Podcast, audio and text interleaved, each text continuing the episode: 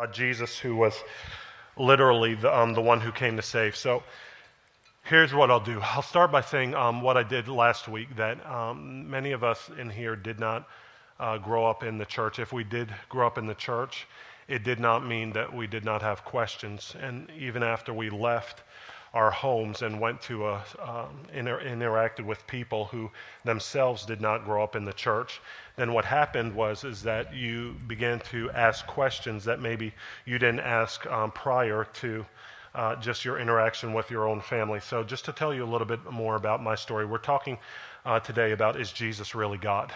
Is Jesus really God? Um, as I talked about last week, I had an experience where I did not grow up in the church and I was uh, from a sort of relativistic or pluralistic home.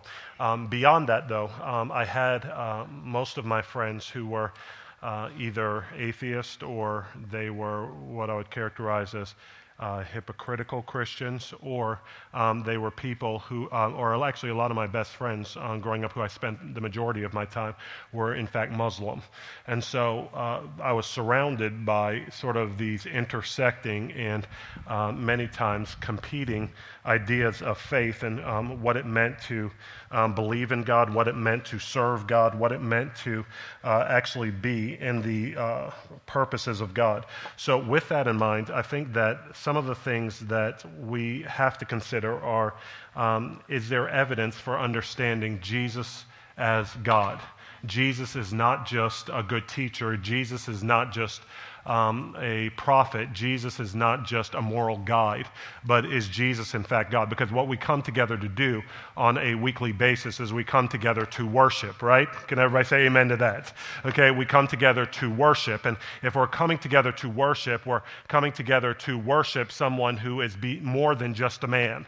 We're coming together to worship someone who's more than just a wise counselor or a uh, good teacher. We're coming um, to worship someone who, in fact, fact, is laying claims to divinity. And so, whenever we uh, actually talk about Jesus here and whenever we uh, talk about the worship of Jesus, we've got to understand why we're, in fact, saying that he is God, why we're saying that he is uh, the King of Kings and Lord of Lords. And so, we're going to go through this today. I'll go ahead and say um, in advance that a lot of what we're going to go through today will be on the website. Okay, uh, oh, there's a lot that I'm going to cover in terms of scriptural references and also um, uh, quotes. Uh, and they're, catal- they're going to be cataloged and condensed for you on the website. Later in the uh, week, we actually put it up on the web so that as you're studying, as you're going through your discussion groups, you have a reference to pull from, okay? So don't, uh, don't get overwhelmed if you're not able to uh, collect it all today. It will be there for you on the web, but we are going to go through the reasons to believe that Jesus is God, uh, going through multiple parts. But um, what we will claim is that, again, Jesus is God in the flesh who came to restore restore our relationship with Him. And we know this uh, for several reasons. So today, if you uh, have a Bible, you can um, start with me in Genesis chapter 1. And I'm going to start with why do we know that Jesus is in fact God? It's because, uh, number one, there's something called the Trinity. The Trinity is actually a theme that um, existed throughout the Bible, uh, throughout the Judeo, uh, Judeo-Christian scripture. It was actually something that was an ongoing theme, and it was something that very specifically was uh, there to help people understand the nature of God throughout history. And when we look at the very beginnings, Genesis chapter 1, starting in verse 26, it said, Then God said, Let us make man in our image, after our likeness. Okay? Whenever God Himself is in creation, He's starting at the beginning and He's saying in the plural, God saying, Let us make man in our image, in our likeness, and let them have dominion over the fish of the sea and over the birds of the heavens and over the livestock and over all the earth and over every creeping thing that creeps on the earth. So God created man in His singular own image in his own image. In the image of God, he created him. Male and female, he created them. So even in the very beginning, we know that the Trinity, from the, uh, the, the it's not a term that was uh, specifically characterized um, in Scripture. The term Trinity was not uh, utilized in Scripture, but the theme of the Trinity was throughout Scripture from Old Testament to New Testament. We see that God starting off saying, I'm one God in three persons, expressing myself in three persons Father, Son, and Holy Spirit. And let God, he said, said, Let us make man in our image. And then God, singular, said, He made them. Okay? And when we see going on into John chapter 1, we see that God's talking um, specifically, giving testimony about Jesus the Son. And whenever John the uh, apostle, who was a follower of Jesus, starts to write the New um, Testament account of Jesus, his life, miracles, death, burial, and resurrection, he starts it off in this way. He says, In the beginning was the Word. So just as Genesis was a beginning of all creation and all mankind, we see that in John, it's a, an introduction to the work of Jesus. And he says, In that same beginning was the Word, and the Word was with God, and the Word was God. He was in the beginning with God. All things were made through him, and without him was not anything made that was made.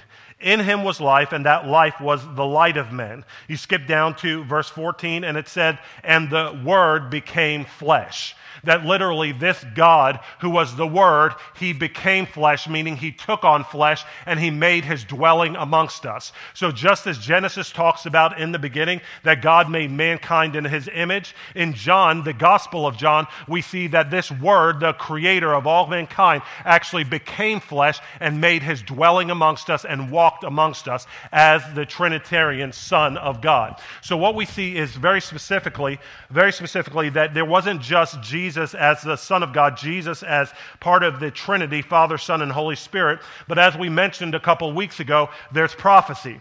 Prophecy. And in Psalm chapter 2, verses 1 through 8, written at least 1,000 years before Jesus lived, we see that there was a prediction of Jesus' life and reign there was a prediction of Jesus' life and reign. And in Psalm chapter 2, it says, Why do the nations rage and the peoples plot in vain? The kings of the earth set themselves, and the rulers take counsel together against the Lord and against his anointed, saying, Let us burst their bonds apart and cast away their cords from us. He who sits in heaven, in the heavens, laughs. The Lord holds them in derision. Then he will speak to them in his wrath and terrify them in his fury, saying, As for me, I have set my king on Zion, my holy hill. I will tell of the decree. The Lord said to me, You are my son. Today I have begotten you.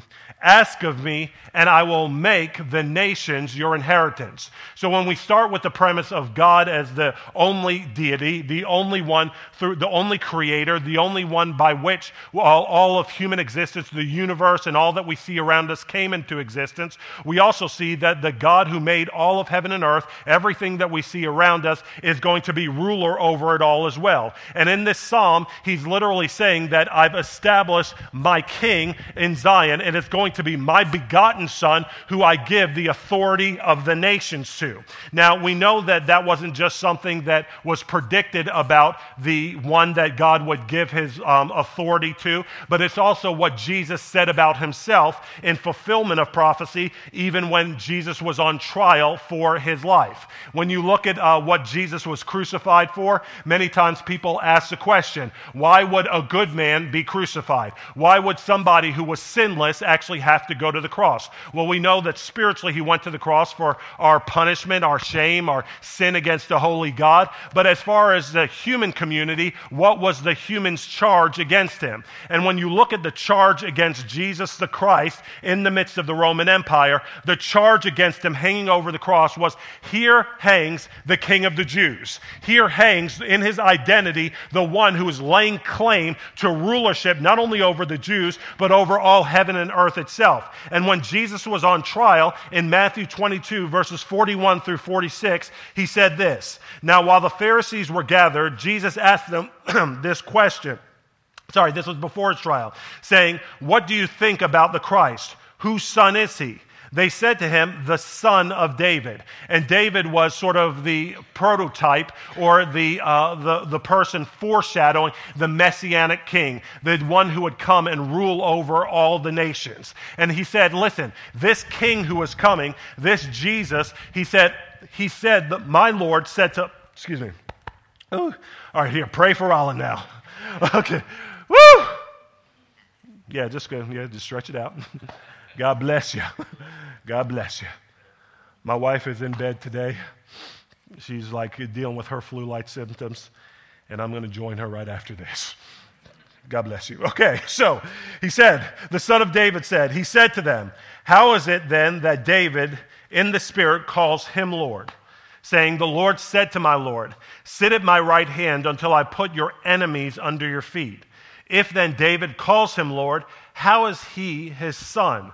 And no one was able to answer him a word, meaning that King David, hundreds of years before Jesus showed up on the scene, he was going to be the natural father of Jesus the Christ. He was going to be the ancestor of Jesus. By natural lineage, he was going to be the one who produced Jesus in the Jewish line. However, he's saying in advance, by the Spirit of God, he said, My Lord, My Lord said to my Lord. He's basically, though he's going to be his ancestor, he's going, Jesus is going to be his descendant. Basically, Jesus is called the Lord of King David himself. And Jesus is asking, how is he calling me Lord if he's in fact my father? He's instead saying, I am not only I'm not only his father, but Jesus is actually the one who preceded David in the line. Now, in Isaiah, who was a prophet 700 years before Jesus showed up on the scene, we see that Jesus was spoken about. Uh, when you are thinking about the declarations that God made about Jesus the Son, you can go back to some of our previous series, sermon series, where we are actually having declarations about the Son of God. And one of them was in Isaiah chapter 9. Isaiah chapter 9, 700 years before Jesus showed up on the scene, he said this For to us a child is born, speaking of the Messiah who would come. To us a son is given, and the government shall be upon his shoulder.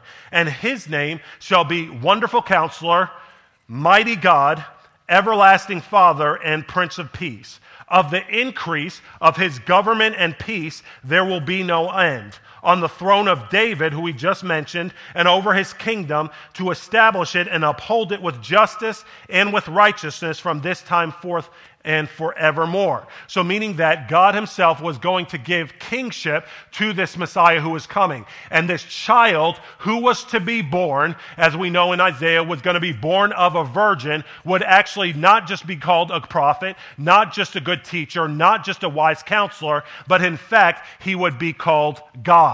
He would be called God. And this is important to understand in the context of the culture that he's writing to, the culture of who he's prophesying to, the culture of who he's speaking to, because this was a staunchly monotheistic culture. This was not a culture that was full of pluralism. It was not a culture that was full of relativism. Instead, it was a culture that was full of a singularity of thought, a singularity of focus, where they were saying there's one God and he will share his glory with no other. But this God who will share his glory with no other, he was go, you are going to be able to look to him and he would like basically produce this son who was going to be born in the flesh and this son born in the flesh would be called mighty God. Not only that, he spoke of not only his identity, but his work in Isaiah 53, verses 5 through 6. It said that he was pierced for our transgressions, he would be crushed for our iniquities. Upon him was the chastisement that would bring us peace. And with his wounds we would be healed. All we like sheep have gone astray, and we have turned every one of us to his own way. And the Lord has laid on him the iniquity of us all. And so, what we would see is that through prophecy, there would be a prediction of this Jesus, his sufferings, and the reconciliation through his sufferings that it enabled. But it would start because of his sinless life, it would start because of his identity as God, the third person of the Trinity Father, Son, and Holy Spirit this Son would accomplish the work providing reconciliation to Almighty God. Okay. Now, in the midst of that, we see that there is, there is not only a prediction about what Jesus, who Jesus was and what he would do, but in the Babylonian exile, there was a prophet named Daniel. How many, how many people have ever read the book of Daniel before? Okay? Daniel is a great uh, book to read. Uh, we've done a series on it before, but it's a great book to read specifically if you're trying to understand how to live for Jesus in the midst of a pluralistic culture, how to live for God in the midst of a culture that doesn't honor God as the only ruler, only judge, and only king. But Daniel was a statesman. He was also a prophet um, during that time. And one of the most significant Old Testament prophecies that we have about this God who would come to to save the world was in Daniel chapter 7. Daniel chapter 7. And he began with a reference about a man called the Son of Man. How many people have ever heard of the Son of Man before? Okay? If you've ever read the Gospels before, you see that it's Jesus' most common identification of himself, right? You see him constantly talking about himself as the Son of Man. Well, why he's referencing himself as the Son of Man is because he's directly linking himself back to a monotheistic Jewish prophecy that came through the prophet Daniel, talking about God who would come and walk amongst humanity to save it. And in Daniel chapter 7, verse 13, we, we specifically are looking at this in the NIV. He said this In my vision at night, I looked, and there before me was one like a son of man coming with the clouds of heaven, he approached the Ancient of Days. The Ancient of Days was a common reference to God who was eternal, right? The Ancient of Days, and was led into his presence. He was given authority, glory, and sovereign power. All nations and people of every language worshiped him. Worshiped him. They didn't just pay him homage, but they worshiped him. His dominion is an everlasting dominion. It's not just like the presidency, which, you know, after every, after every four years we get another chance, right? It's like instead we, we specifically see that his, uh, his uh, rulership is an everlasting one that will not pass away, and his kingdom is one that will not be destroyed. So, whenever God is in this monotheistic culture predicting this Son of Man who would come, he's setting up for the Jewish people and really for the rest of the world and understanding that one who identifies himself as the Son of Man would, in fact, not just be a good teacher, a wise counselor, but Almighty God Himself. Now, Jesus, whenever he began to teach, he accepted the messianic title of Son of Man, claiming equality with God. Because in a monotheistic culture, you have to understand that they did not allow worship of anybody except God, right? Meaning that there were actually laws that would put to death people who blasphemed. There would be laws that actually got rid of people who tried to ascribe deity to anyone except the one true God. But Jesus, in this monotheistic culture, comes and specifically attaches himself to this name of the Son of Man. And as I tried to mention before with his trial, it said in Matthew chapter 26, verses 63 through 65, when Jesus was before the Sanhedrin, after performing signs, wonders, and miracles, in the midst of a community that did not recognize him always as the Son of God, as God in the flesh.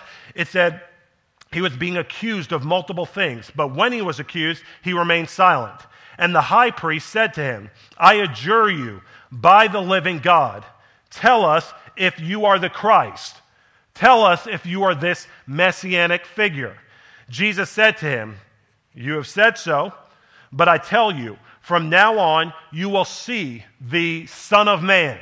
You will see the Son of Man seated at the right hand of power and coming on the clouds of heaven. Then the high priest tore his robes and said, He has uttered blasphemy. What further witnesses do we need? You have now heard his blasphemy. And a lot of times with Scripture, what we have to do is we have to make sure to hear things as the original hearers of these instances heard it. A lot of times, what we do is we project, right? When you're reading the Bible, you project your common understanding of words, vocabulary, instances, human circumstances onto what you re- are reading on the pages of Scripture. But to understand it properly, you have to hear it as they heard it. And so you have to ask yourself the question before the Jewish ruling council why, in fact, were they claiming blasphemy? Why were they actually saying Jesus needs to be put to death? Not because of anything that he's done, because nobody could, could uh, accuse him of any wrongdoing. Nobody, rather, could prove him of any wrongdoing. But instead, what they put him to death for was an accusation of blasphemy. And it was a direct attachment to this designation of the Son of Man who had come on the clouds of heaven to rule the nations, not just as another good teacher, but as God in the flesh. Is this making sense to you? To everybody. Because if not, I'm going to back it up. This is important. Jesus was very, self aware. He had a fantastic sense of self awareness. What you hope for all of your family and friends is a sense of self awareness. Amen? Okay, right? Not just who they want to be, but who they really are. Right? Come on now. We all need a sense of self awareness. Jesus had that in spades. And when Jesus was speaking, John the Apostle, who was one of his closest disciples in his gospel, often spoke about some of the things that Jesus said about himself. Whenever you look in John chapter 8, again, in a Jewish context, Jesus started speaking in verse 56. He was talking to a crowd, and the crowd was basically familiar with the story of the patriarch Abraham, who was the predecessor of all of the Jewish race, and he was basically making reference to how everything got started. Now, the people that Jesus would have been speaking to, much like many of you in here, were familiar with not only Abraham's story, but also Moses' story. How many people are familiar with the story of Moses, right? Okay, remember Moses and the Exodus from Egypt. He was constantly making reference to all of these pictures as to God showing himself who he is and also his authority. And in this instance, it said that Jesus said, Your father Abraham rejoiced that he would see my day. He saw it and was glad. So the Jews said to him, You are not yet 50 years old. Jesus, as we know historically, probably began his ministry at 30 years old, right? And all of a sudden he's saying, like, listen, guys, all of you are have been waiting for something, and I'm what you've been waiting for, right? Kirk Franklin back in the day, one of his original hits. Anybody love Kirk Franklin in here? Okay, doesn't really sing, just you know, sort of talks. But the thing is, is that Kirk, one of his original songs was "What You're Looking For," right? I know what you're looking for, and he, Jesus was basically like, "I'm what you're looking for," right? Abraham rejoiced to see my day, and they said, "You're not even 50 years old, and you've seen Abraham." And Jesus said to them, "Truly, truly, I say to you." you, before Abraham was, I am.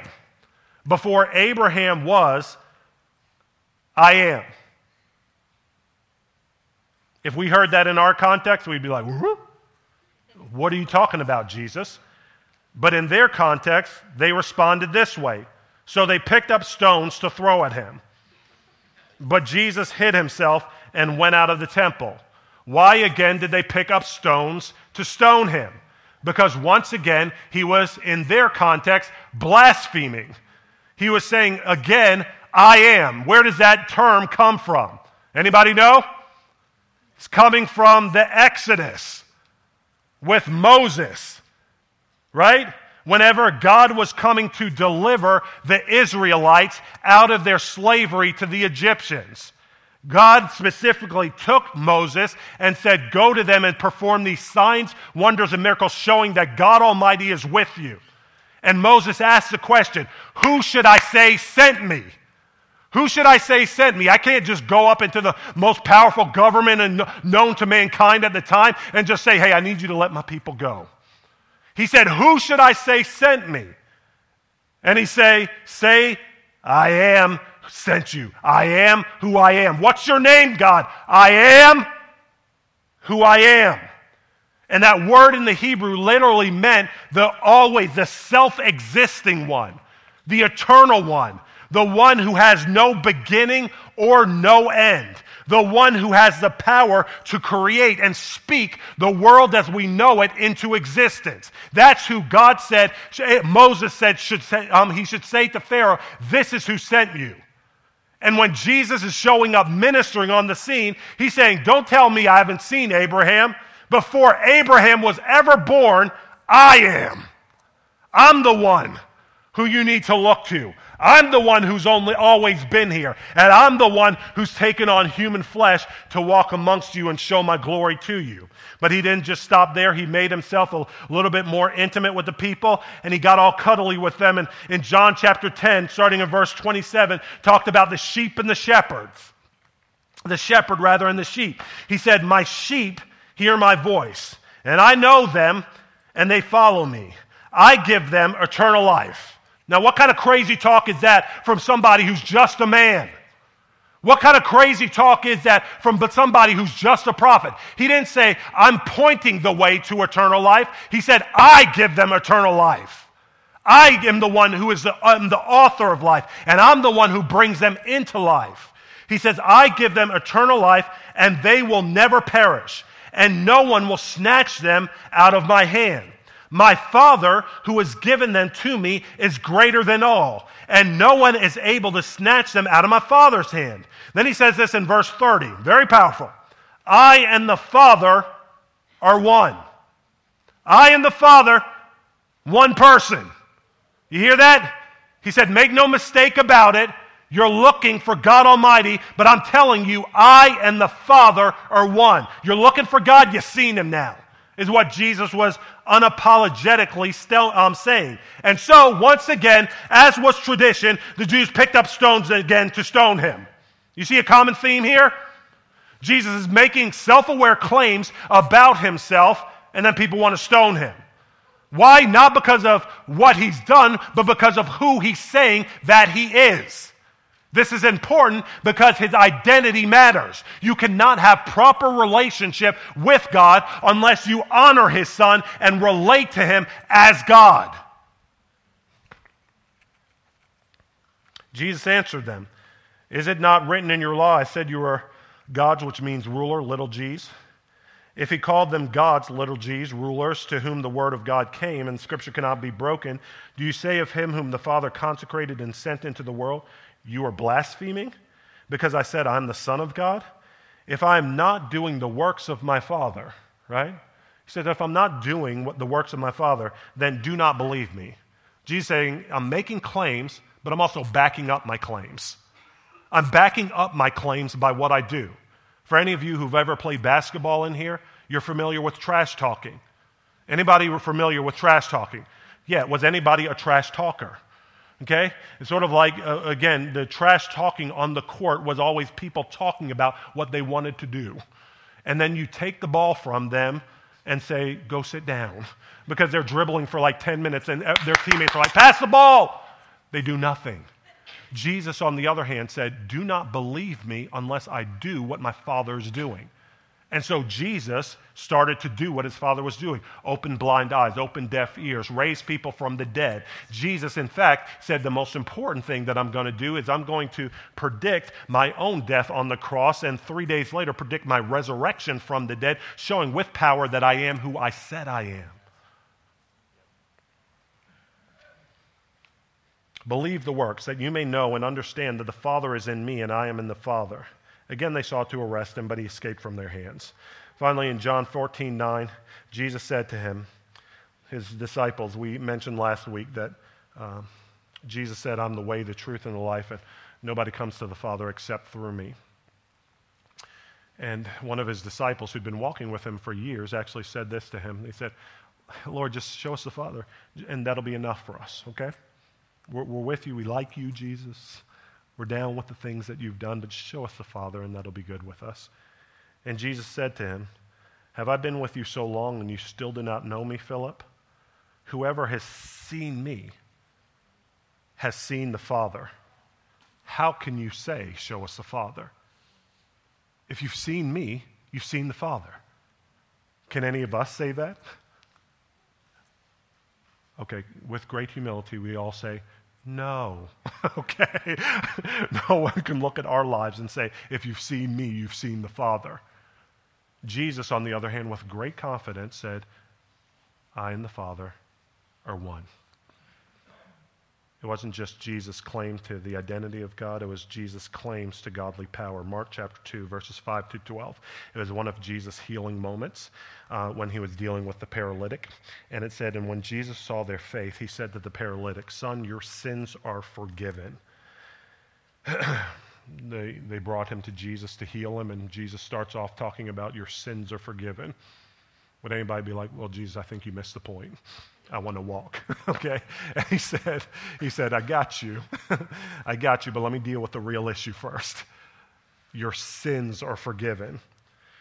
And in the midst of all of that, the people once again got offended. Jesus was good at that. and he, so, um, some of them, the scribes in this instance, were sitting there questioning in their hearts, why does this man speak like that? He's blaspheming. Once again, a common theme throughout Scripture. You got to be able to recognize these repeated themes, right? Sort of like if you're going to take a test, if you hear your professor say the same thing over and over and over and over and over again, it will probably be on the exam, right? Well, this theme keeps coming up blasphemer, blasphemer, blasphemer, blasphemer. And Jesus is constantly like, No, I'm not, no, I'm not, no, I'm not, no, I'm not. I'm God, I'm God, I'm God, I'm God. He's blaspheming. Who can forgive sins but God alone? And immediately Jesus, perceiving in his spirit that they thus questioned within themselves, said to them, Why do you question these things in your hearts? Which is easier to say? Which is easier to say? To say to the paralytic, Your sins are forgiven, or to say, Rise, take up your bed, and walk. But that you may know that the Son of Man has authority on earth to forgive sins, he said to the paralytic, I say to you, pick up your bed and go home. And he rose and immediately picked up his bed and went out before them all, so that they were all amazed and glorified God, saying, We never saw anything like this.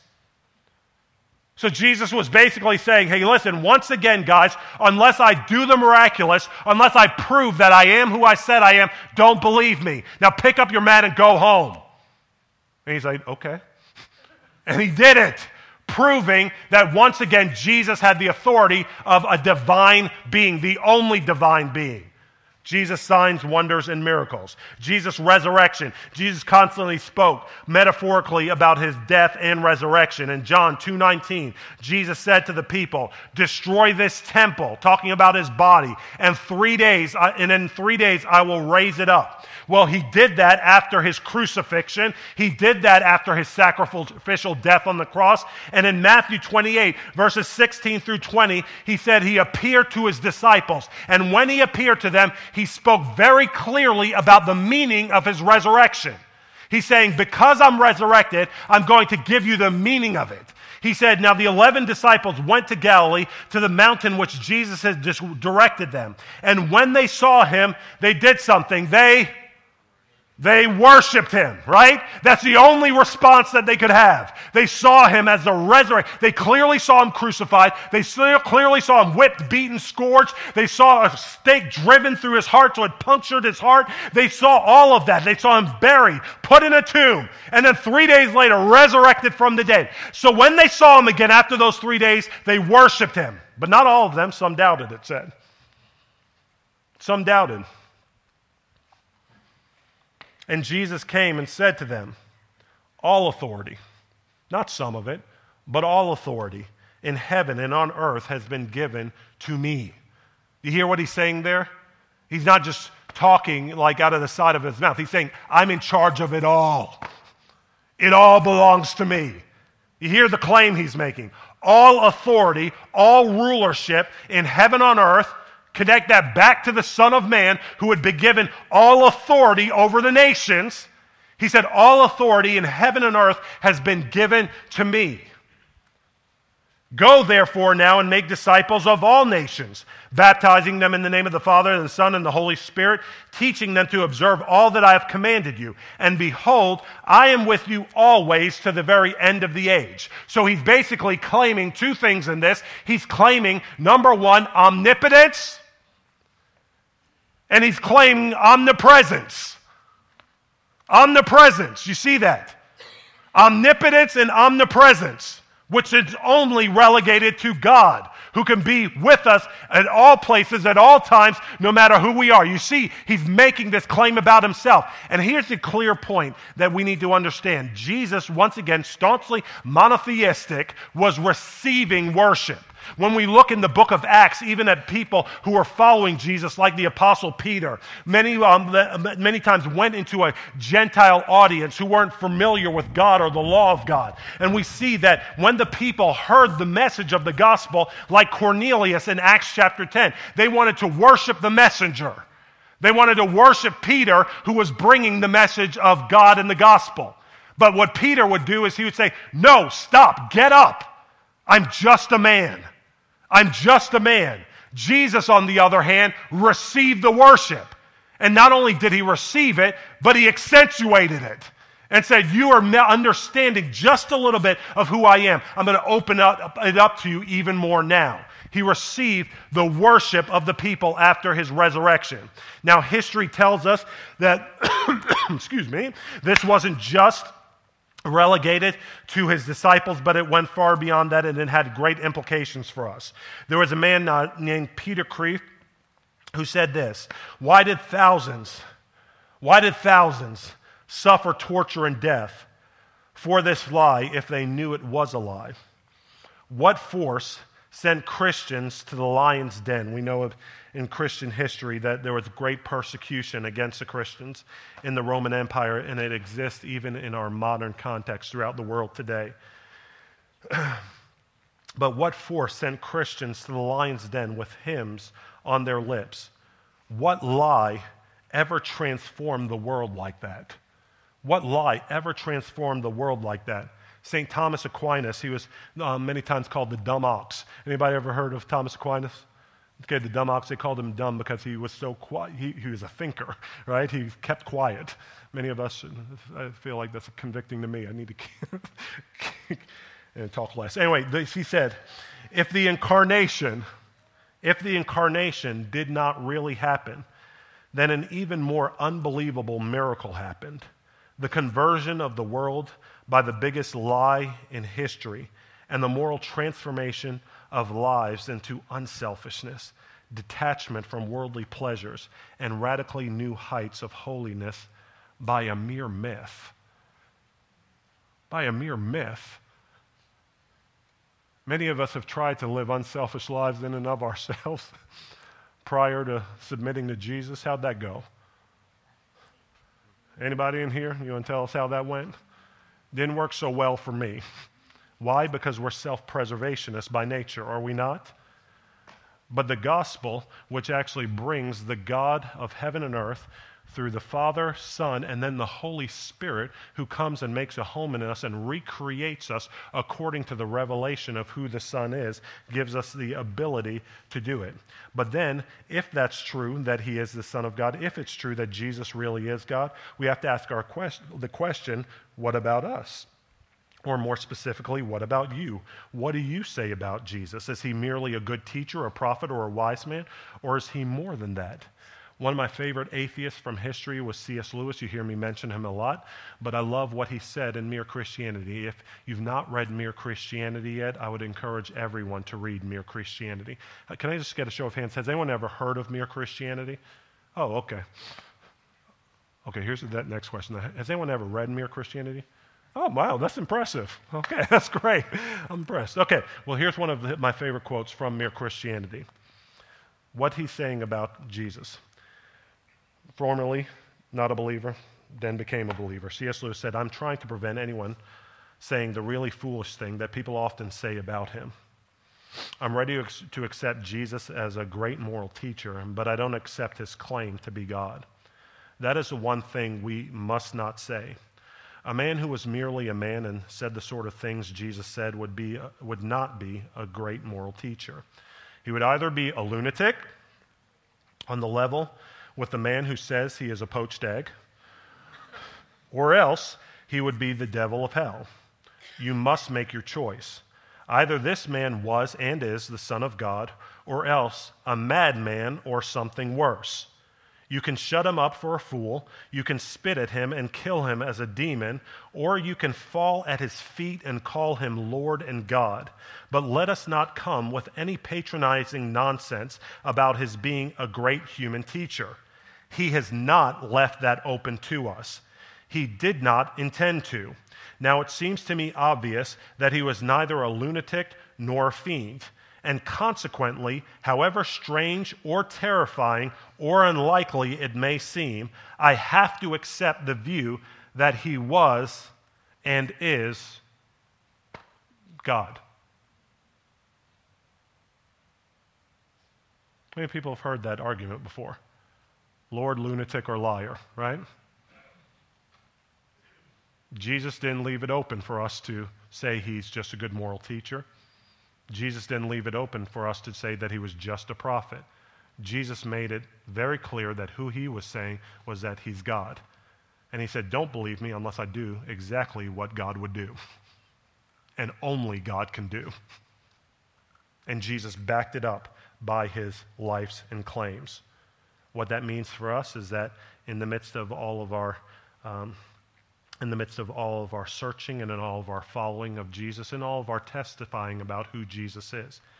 It's not enough that we're calling people to faith and repentance in just another good guru. It's not enough that we're calling people to faith and repentance in a good teacher or somebody who will be another one of the books on the self help aisle. We're actually calling them to the worship of God in the flesh. Jesus the Christ, Jesus the Son of God, Jesus who is God.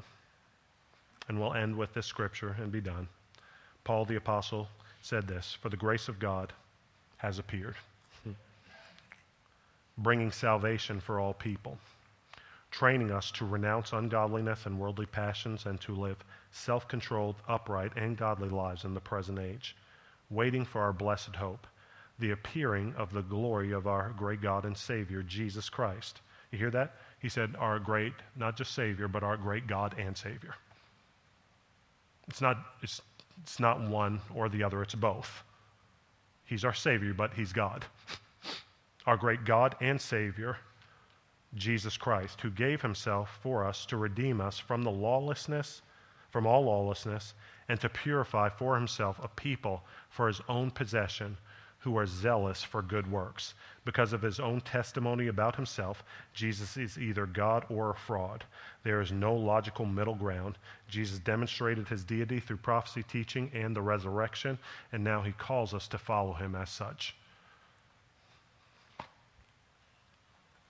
On the web, there will be many more notes. Just they're, they're books, books, volumes, volumes that speak about the deity of Jesus, the nature of Jesus who He is Father, Son, and Holy Spirit.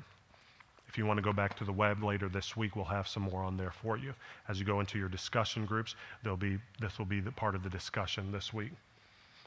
But let us not say that we can worship Him as anything less than God in the flesh. God in the flesh who came, humbled Himself to save. Amen? All right, worship team, come on up. Thank you for your patience today.